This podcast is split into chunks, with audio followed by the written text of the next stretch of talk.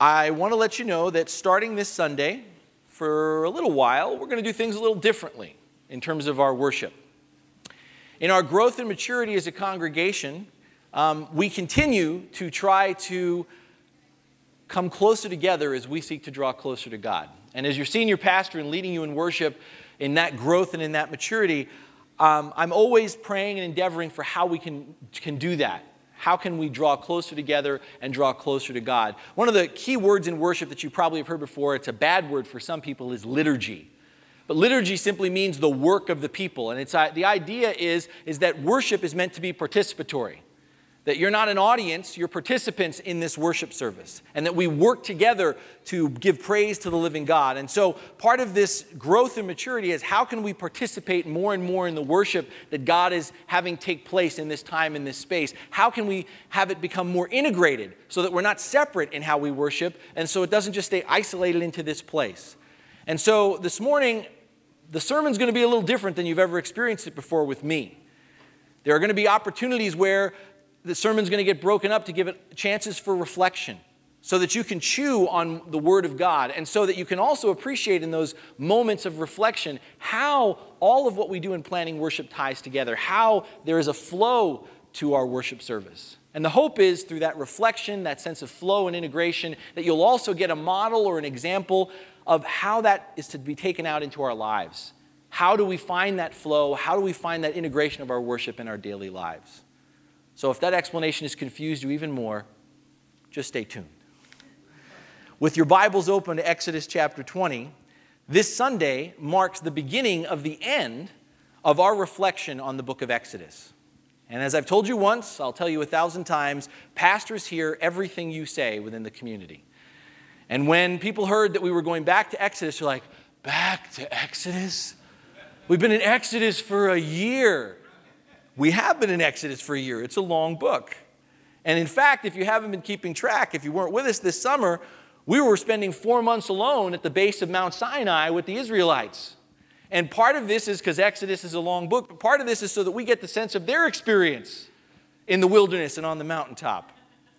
A journey that started in slavery a year ago has taken us through the plagues and the mighty waters into the freedom of the law. The grace of Exodus has led this summer to the lessons of the Ten Commandments. And as we learned this summer, the Lord God wasn't just giving rules on Mount Sinai, Yahweh was unveiling his character. The Lord had acted to release his people from bondage so that they might bond with him. In the barrenness and uncertainty of the wilderness, this God revealed how to survive, how to truly live, how to be in relationship with Him. And as we turn to Exodus 20, starting with verse 18, we will learn how the people responded to Yahweh's invitation into greater intimacy with Him. Let's hear the word of the Lord. When the people saw the thunder and the lightning, and heard the trumpet and saw the mountain in smoke, they trembled with fear they stayed at a distance and said to Moses, Speak to us yourself, and we will listen, but do not have God speak to us, or we will die. Moses said to the people, Do not be afraid.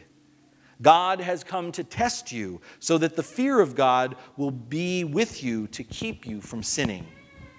The people remained at a distance while Moses approached the thick darkness where God was. Beloved, this is the word of the Lord. Thanks be to God. The Lord has in- extended an invitation to relationship. In our modern vernacular, if you will, God has put himself out there. God draws near the people through the giving of the law, the manifestation of his presence. But as we just heard, the people remained at a distance. We can literally picture them backing up in fear. Israel had praised God for what God had done for them. But now it's as if they were putting up their hands and saying, Thanks, but uh, uh, don't come any closer. Uh, Moses, we will listen to you, but if we hear from this God, we're dead. And they were right, too, partially. Listening to the Lord would have resulted in their death, the death of their wills. Listening to the Lord, drawing closer, would have meant surrendering their control releasing their expectations, their definitions, their standards, their ideas of what it meant to live and be. And they realized this when they heard the peal of the thunder. They understood that this was what was on the line when they saw the flames coming from the mountain. They could not see through the other side of their death. They could not perceive that in their death there was also resurrection. The new possibilities that would emerge, the new possibilities that God would deliver on the other side of their death. Don't come any closer. I don't know about you, but for me, Israel's reaction is all too familiar. This is one of those places where we're too much like Israel, aren't we? I mean, we rejoice over what God has done for us. We came in this morning, we just praised the Lord together. Lord, you are the everlasting God. We rejoice over what God has done for us. Like the Israelites, we've been rescued. Like the Israelites, we've been provided for. Lord, thank you for providing. We've been guided in our lives. Lord, thank you for guiding me in my life. We've been saved. But when this God suddenly draws the, it takes the initiative and wants to get near us, like the Israelites, we put up our hands and we back away. You know, as a pastor, I, I can't count on my hands the number of times people have said to me, you know, I would believe in God, I would engage God if God would just show up and reveal himself to me. Man, I would believe in God if God would just show up and reveal himself to me. We have no idea what we're saying when we make statements like that. This is a passage that brings out, when we say that, we have no idea what we're saying. That God showed up and revealed himself to the Israelites. And the Israelites backed away. We have no idea what we're asking for because when God shows up, He doesn't just want to be Santa Claus. Hey, ho, ho, ho, here are a few presents, see you next year. When God shows up, He wants to take our relationship to the next level. He wants to reshape, He wants to transform our lives. But, beloved, for most of us, if we're honest, when it comes to this God, we want to enjoy the benefits. We can come for about an hour, an hour and 50 minutes and give praise to God for his benefits. But we don't necessarily want to be transformed by the presence of God. In our American society, we have an expression justice is blind. And that means that justice is impartial, it's not discriminatory. But here we see with this God that justice is not only blind, it's also decidedly personal. For this God, justice, law, the point of all of it is the relationship. The point of giving the law, the point of justice, the aim of the benefits is our transformation. Beloved, we worship a God who is so single minded in his desire to make us whole. From his self revelation at Mount Sinai to his self giving at Calvary, this God's goal is to heal our brokenness, to enable us to be a people of truth, a people of peace, and a people of love. And yet, like Israel, we remain at a safe distance. We seek to enjoy the blessings without being touched by the fire, without engaging the relationship. And like Israel, we think, we convince ourselves that we can remain at a distance without becoming more distant the Lord came down. He came near to give the people more, but Israel didn't want more. She only desired to keep what she had. Israel wanted freedom, but she didn't want transformation. Does that speak to where you are this morning? How many of you are opting for an as is relationship with this God?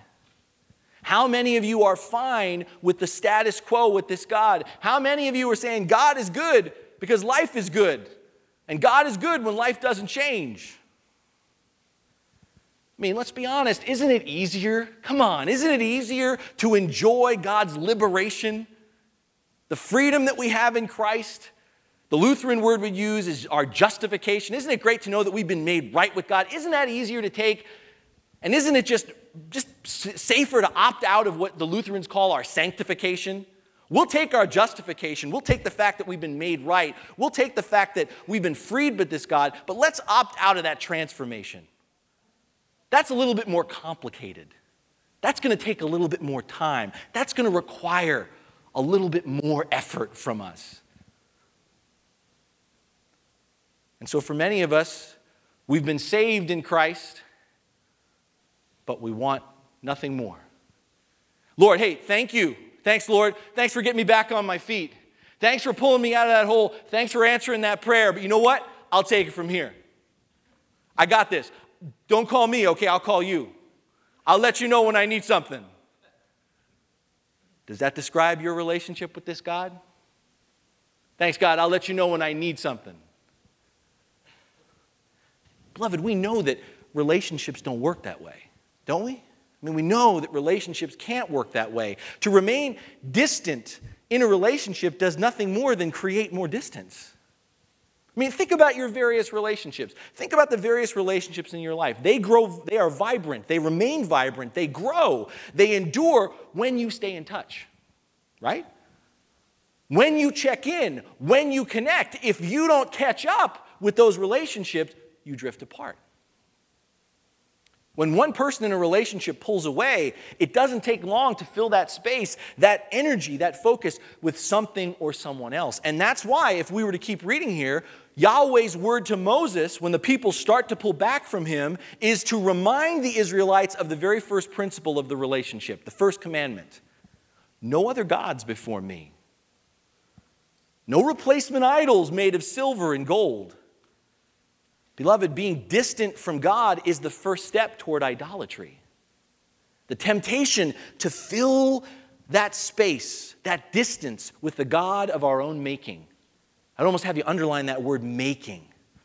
Because we're, that's our default. Our default is to make the God that we want in our lives. We are, can be so tempted to craft a God who is not so demanding, who is more accommodating, who, oddly enough, whose desires and plans, oddly enough, are more in line with our own. Huh. It can be so tempting for us to make gods in silver and gold, as God says, do not do, because silver and gold look good on the outside. Silver and gold are attractive, and therefore, when we make our gods out of silver and gold, that makes our lives look nicer. That makes our lives more appealing. But what God tells us over and over again, what God reminds us, is it's all surface. Deep down, these gods can't offer us anything. They don't motivate or inspire us, they can't hold us accountable or enable us to grow. What God is revealing is when we pull away, when we become distant, when we take that step toward idolatry, all we're trying to do is control the relationship. To help you to get some context for this, because maybe you don't have any gods that you make out of gold and silver. Imagine if I came to meet you and kind of meet the community you're in, and I walked into your house to meet your peeps, and they were all a bunch of mannequins. That's the idea here. Some of you might be tempted to do this because, after all, mannequins, what's cool is you can dress them up however you want. They don't say stuff you don't want to hear, and in fact, they got to listen to you talk all day long. You guys might change your community. It might be an easier community to deal with. Bunch of mannequins. That would, that's exactly what God is saying. That's what our relationship's going to become if you pull away from me. You're going to be talking to something that's not alive. You're going to be talking to someone who can't talk back to you. You're going to talk to someone who can't do anything to change your life. It's dangerous to remain at a distance, to isolate oneself. And we know it's dangerous because, let me ask you this how would we respond? How do we respond to this kind of rejection? How do you respond in your life when someone remains at a distance when, from you? You're giving yourself, and that person keeps putting up their hand and pushing you away. Don't most of us, when that happens in our lives, don't we, when we've been rebuffed enough, stop giving? Don't we stop trying? Because otherwise, we're going to get burned. It's dangerous to be isolated. For most of us, if someone remains at a distance from us, that usually means the, means the end of the relationship, and so we move on. But how does Yahweh respond to Israel's rejection of intimacy? He refuses to give up. He doesn't pull back, he continues to pursue the relationship. As Moses approaches the thick darkness, the Lord doesn't just talk to Moses. The Lord, through Moses, continues to seek the people, persisting in his invitation into a deeper relationship. His concern remains for the people as a whole. The Lord attempts to protect them from the danger, the risk of distance, as through Moses, he reminds them of the threat of idolatry, the danger of being isolated. Beloved, this is the distance, the difference between this God and you and me. Where in our lives, when people remain at a distance, where we would draw a line in the sand, where we would make an ultimatum for the sake of justice are you in or are you out? This God, this Yahweh, through the law, once again expresses grace. And if that's describing where you are today, if you are at a distance from God, if you are moving back and pushing this God away. If this describes where you are, that you are one who can say today, I am seeking the benefits, but I don't want to have anything to do with the benefactor. If this describes you this morning, that you are comfortable, more comfortable talking to mannequins than real people, if you're more comfortable with your silver and your gold than this God, I'm here to tell you, thus saith the Lord, this God will not let you go. This God will not let you go he continues to extend his instruction, his invitation. This God is relentless in his pursuit of us, in his desire to transform our lives. Beloved, for this God, justice isn't just blind, it's personal. I want to invite you, as there's an insert in your bulletin, and for this first movement in the Word, there are two questions for reflection. So we take the offering as the ushers come forward. I want you to reflect on the two questions that are there. And let's make this work of our worship, this part of our service, not, service, not just about the money, but let us in this moment as we reflect on these questions offer our very lives to this God. Let us not pull back. Let us draw close to this God who invites us into relationship.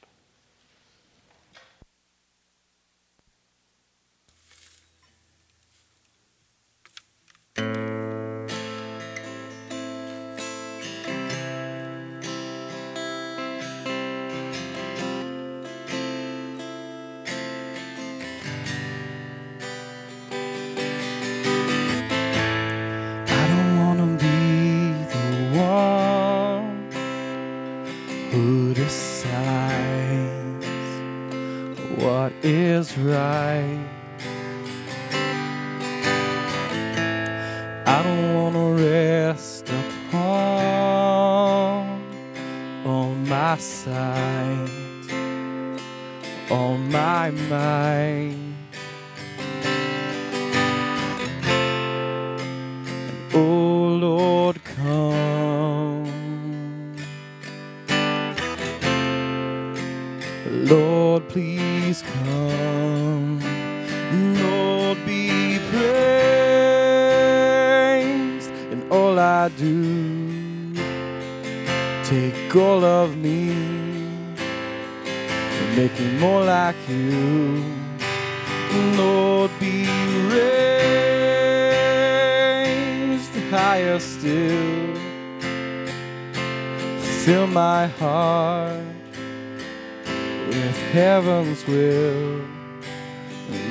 Lord, be praised. Lord, be praised.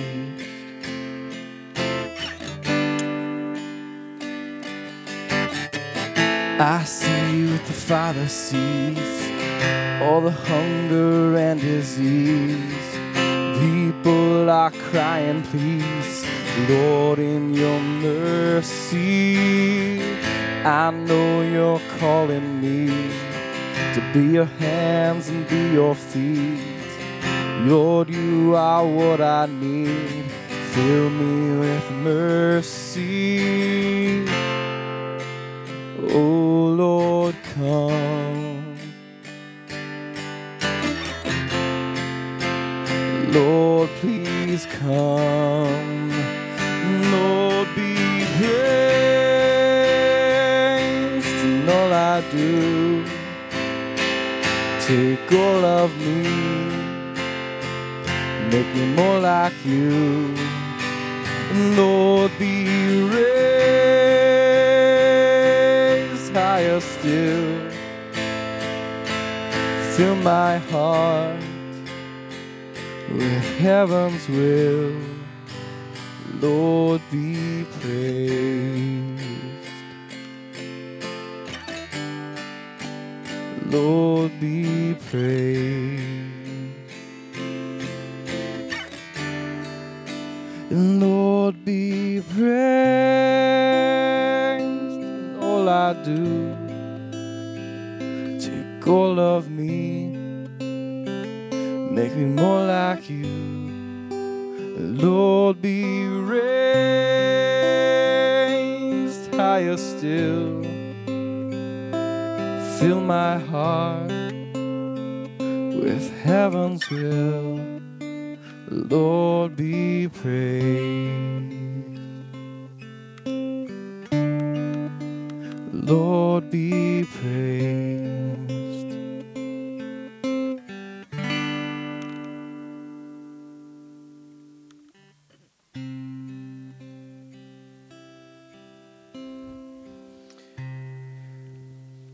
Other side of the 10 words, starting with chapter 21, we discover examples of what's known as case law. If this happens, then do this. And I got to be honest with you, this is the part of Exodus that most people usually skip over or quit reading. I mean, after all, all this stuff appears to be of little value unless you're a Hebrew slave in your sixth year of servitude. All of this doesn't seem to have much to do with us unless you're here this morning because your master just knocked out your tooth. Or maybe you're here this morning and your neighbor's bull just gored your daughter. Or, or maybe you borrowed your friend's donkey and wouldn't you know it, it died while you were using it. Does that describe anybody's life this morning? we got to talk later, Bill.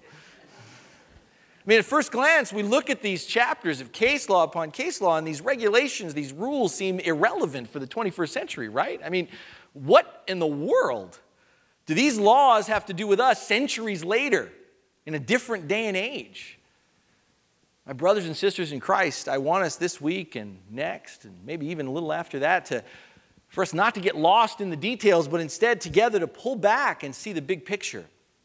These case laws represent examples of putting the Ten Commandments into practice.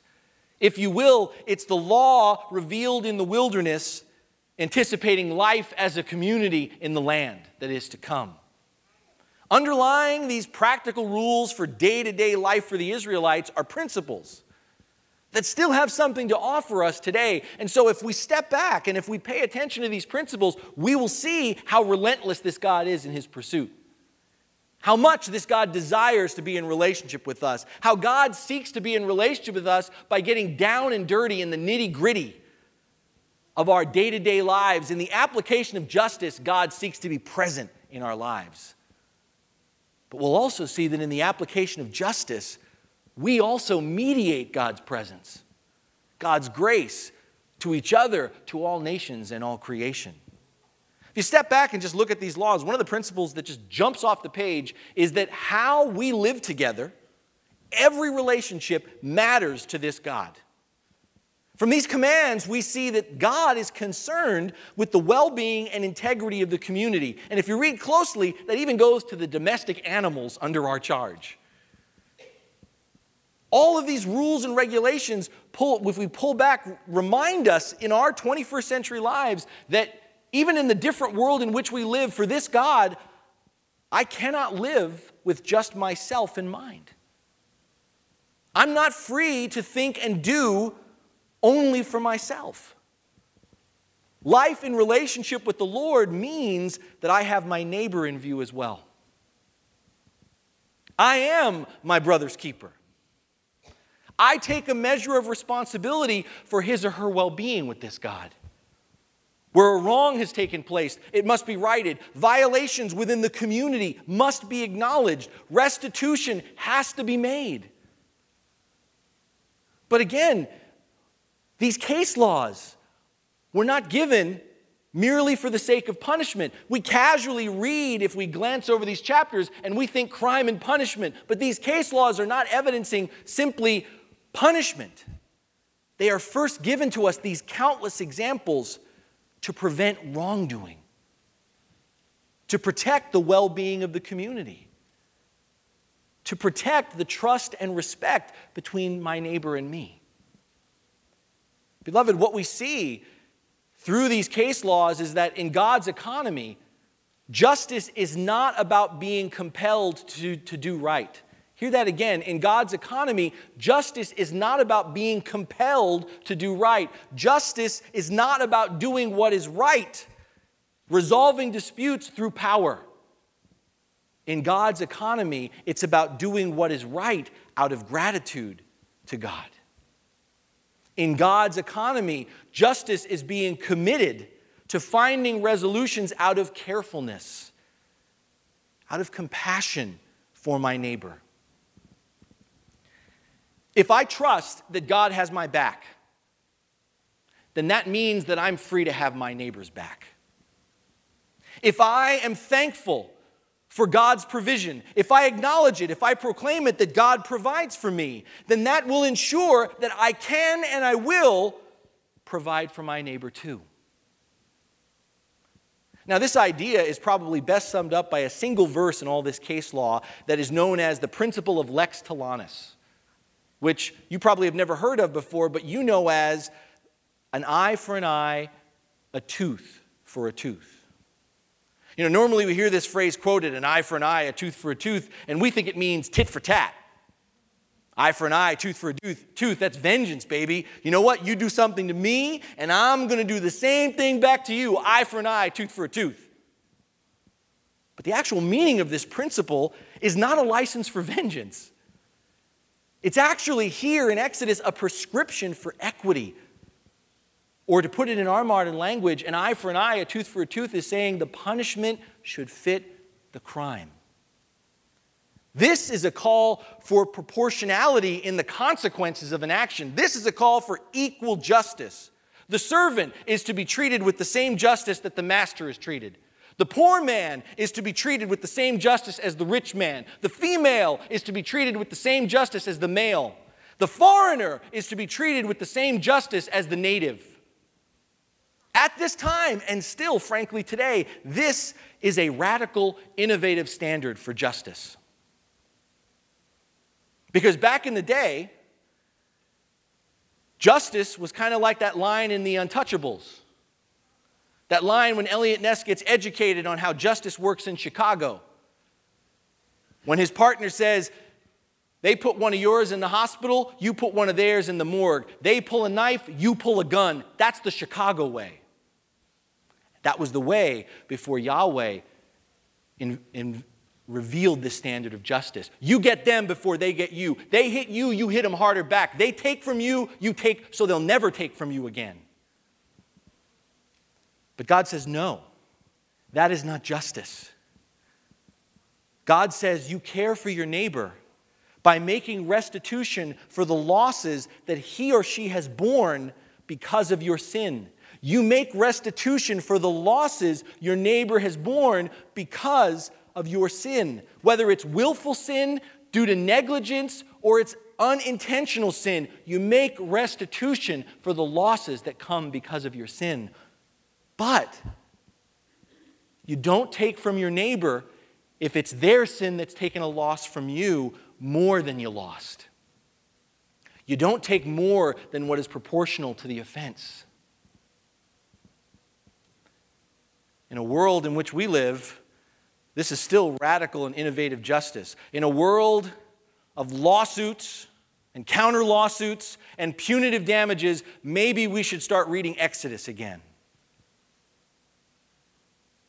And if we do, if there's any lawyers in the house and you're going to start reading Exodus, understand also another principle that kind of gets at us when we start reading between the lines. All of these case laws, they don't cover every, every contingency.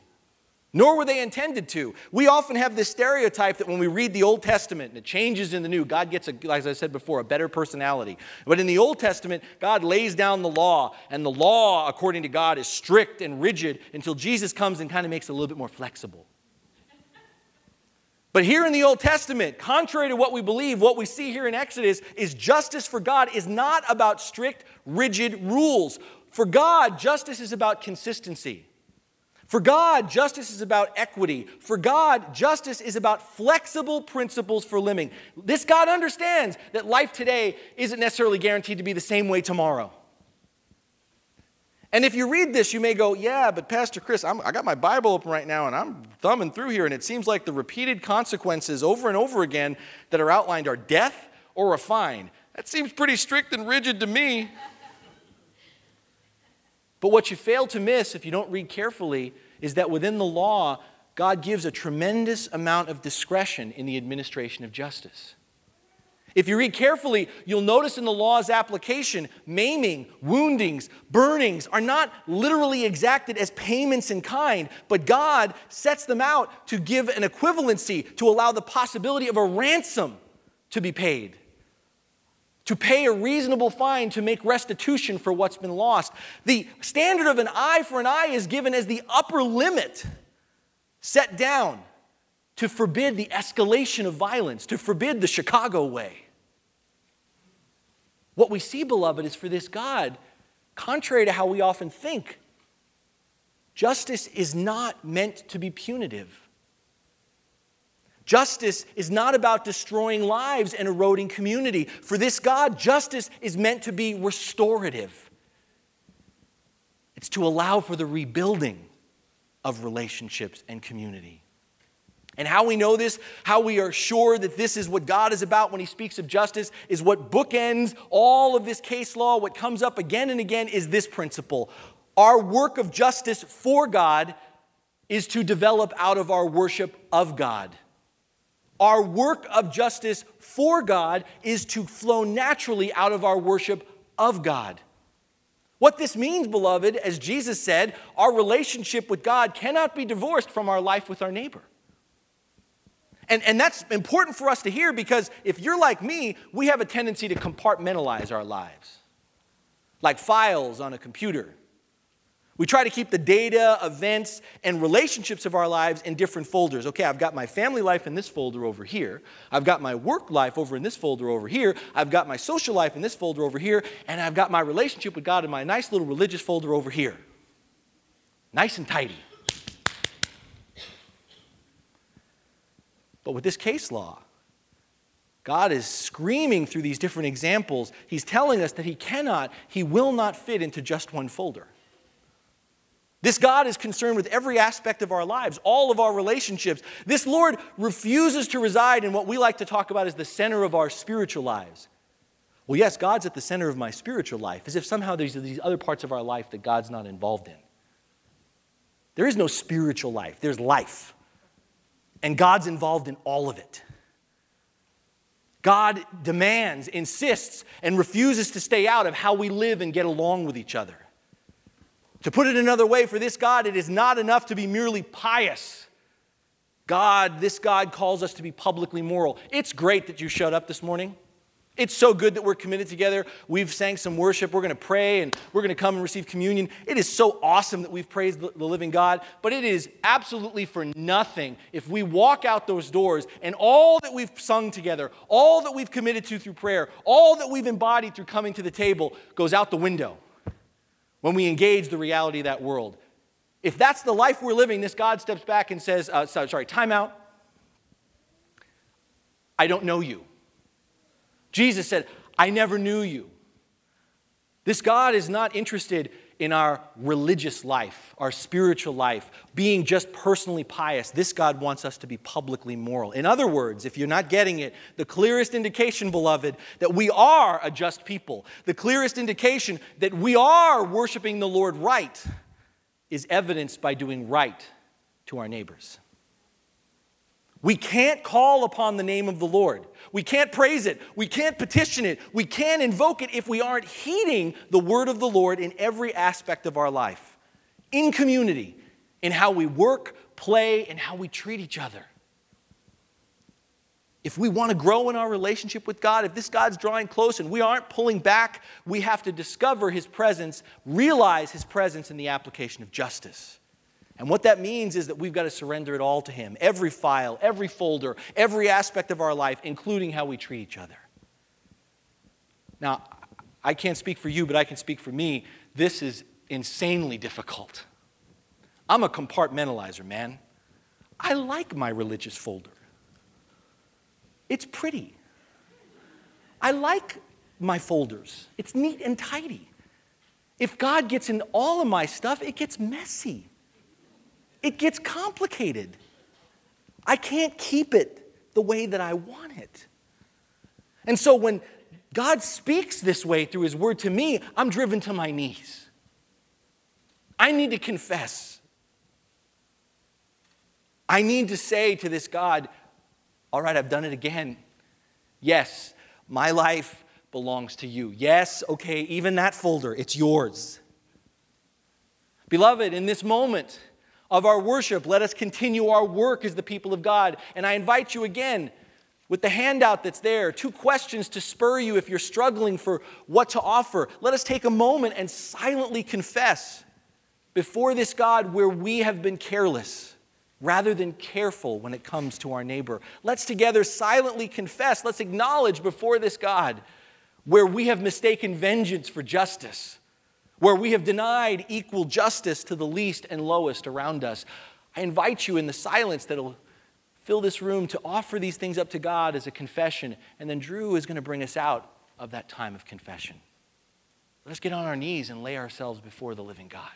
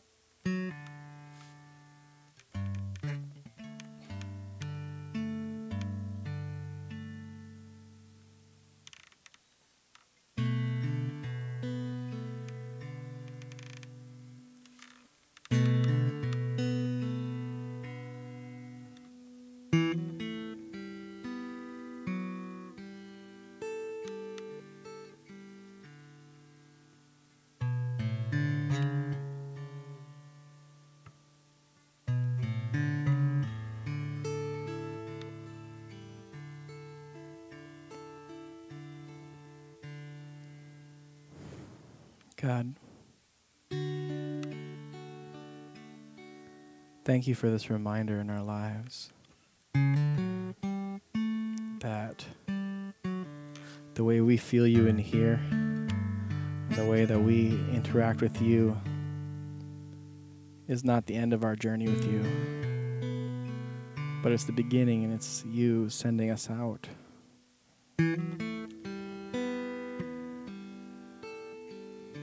Father, I'm sorry for forgetting that.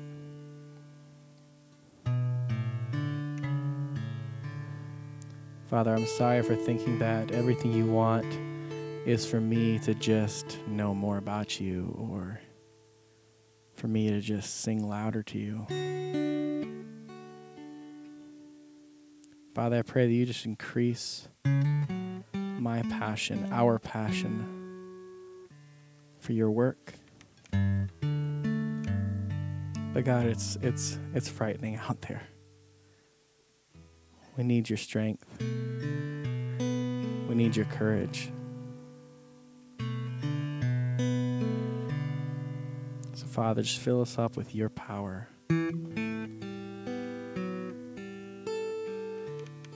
I pray that you just make it so evident to us whenever you're speaking to us through your Spirit.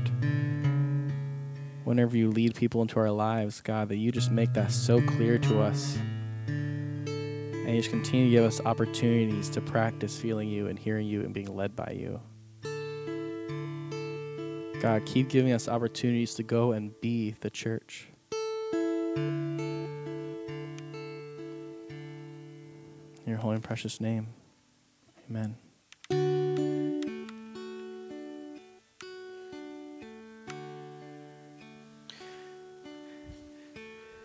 Probably put the cart before the horse. Out in the world, if you watch any television, when you're in trouble with the law, before you make a confession, what do you need to do? What? Get a lawyer. It's funny how it's backwards here in the church. When you're in trouble with the law, you hire a lawyer, and as Yahweh reveals himself through the giving of the law to the Israelites, the people cry out, You know what we need is a good lawyer. And so they turn to Moses and they say, Hey, you're going to be our lawyer. And in one sense, they got it wrong, but in another sense, they got it right. Because before the requirements of the law, my brothers and sisters, we all need a good lawyer. Because the law, in and of itself, is not enough. The law, in and of itself, is not enough. Gandhi once put it this way An eye for an eye will make the whole world blind. He kind of overstated the point a bit, but he still got it right. The application of this law will not blind the world, but the application of this law, this law will not save the world either. All the law does is establish a foundation for justice. It reveals that for the sake of our neighbor, there are limits. There are boundaries we cannot cross. And for the sake of our neighbor, there are consequences when we do, restitution that must be made. We all want justice. We all want justice. The thing is, in a world of contested verdicts, in a world of repeated appeals, hung juries, in a world where the court of a public opinion is bigger than the Supreme Court itself, we don't always agree on what justice requires. When we're the victim, we want the perpetrator to suffer more than we did. We quote an eye for an eye, a tooth for a tooth when we are seeking punishment, when we have been wrong. But isn't it funny how we never quote an eye for an eye or a tooth for a tooth when we are in the wrong, when we are the perpetrator? My brothers and sisters in Christ, what we all need is a good lawyer. And Jesus is our promised mediator. Jesus is that lawyer. Like a good lawyer, he stands in the gap and he explains the law's meaning. Jesus said, You have heard an eye for an eye, a tooth for a tooth, but I tell you, turn the other cheek. Jesus isn't contradicting Moses here, he's correcting our misinterpretation of the law. And Jesus goes beyond an eye for an eye because the point of justice, as we just reflected on, is not vengeance. It is to serve grace. The point of justice is to serve grace. And grace is only possible in a world of justice. The law's intention with this God was never simply to balance the scales. For many of us, we think that's as good as the law can get. That's as good as justice can get. Balance the scales. But with this God, the law, the point of justice was to establish how great the losses are how great the losses are incurred through our sin. The point of justice was to make us aware of how seemingly impossible the demands are that must be borne to make things right. We may be able to balance the scales with each other, and even that is debatable. But we cannot get it even close when it comes to this God. We remain at a distance from this God. But this God is so relentless in his pursuit of us that he draws near to us in the person of Jesus Christ. This God who's willing to get into the nitty gritty of our daily lives through case law gets down and dirty in the flesh and blood of his Son, Jesus Christ. Amen. Jesus is the perfect mediator because he fulfills the law's intention. He brings justice he brings justice as the offended party comes to bear the cost himself. He bears the losses that the law demands. He provides the restitution that is needed, but not to punish, but to restore the community of humanity. On the cross, Jesus turns his cheek to a world that has given him a cosmic slap in the face. He does it to uphold justice does it to reveal grace. Jesus makes grace more than a word, more than a good idea. Jesus makes grace possible, tangible, real in our lives.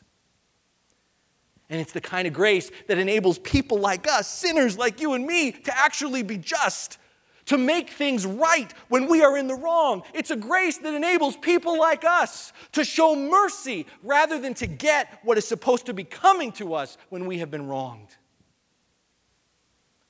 It's so interesting that when we quote an eye for an eye, a tooth for a tooth, we miss the words that come right before the start of that phrase. Do you know what they are? Life for life. Life for life eye for eye, tooth for tooth. Beloved, Jesus establishes the true meaning of life for life. He comes to the guilty and says, Life for life. But he doesn't say, Yours for mine. He says, Mine for yours. As we prepare to come to this table, as we prepare to experience what the word proclaims, the embodiment of justice, the reality of grace, let us, as we come to this table, extend this life we have been given in Jesus Christ, this forgiveness that we have been given in Christ, by standing and greeting each other with the peace and love of Jesus. I invite you to do that.